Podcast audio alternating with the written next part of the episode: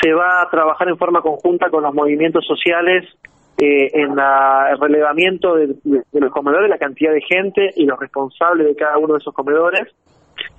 Eh, em, se va a acompañar desde bromatología, en capacitación para eh, los responsables de, los comedores para el tema de la manipulación de alimentos y la salubridad de, los espacios. Esto no implica que se lo va a clausurar, ni mucho menos, al contrario, es para darle herramienta a la gente que está eh, dando una más comedores.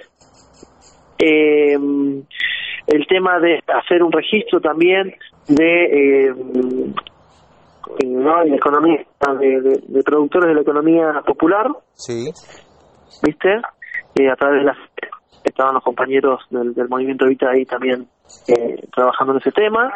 Eh, y esta esta cuestión también te da la posibilidad de comprarle a, estos estos productores basado de todos los productores de las economías populares aquí en General Roca. ¿Y cuándo se empieza a implementar este, esta ordenanza? Y esto, y cinco, mira, no te quiero mentir, pero hay, no me acuerdo si es cinco o diez días hábiles eh, y el ejecutivo la tiene que, reglamentar, pero eso se hace eh, automáticamente, digo, no, no, hay problema Bien. ¿Y ustedes coordinaron con los movimientos sociales eh, todas estas actividades? Exactamente, sí. De hecho, el proyecto de ordenanza lo venimos trabajando hace un par de, semanas largas ya. Ahora como y antes de las elecciones a, gobernador, pues.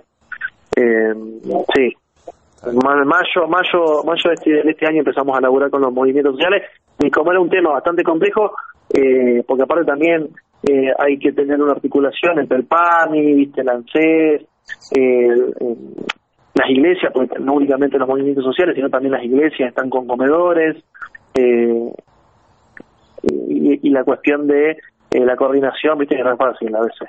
Claro, no, no, no, con tantos actores, eh, con eh, eh, cada uno. y, además con una situación, viste, compleja, desde lo económico, sumamente compleja. Entonces, para. Y, y además, por ejemplo, digo, nosotros lo habíamos empezado a trabajar antes de las elecciones y no lo planteamos antes del 7 porque la verdad que primero no llegamos y iba a ser una falta de respeto para la gente.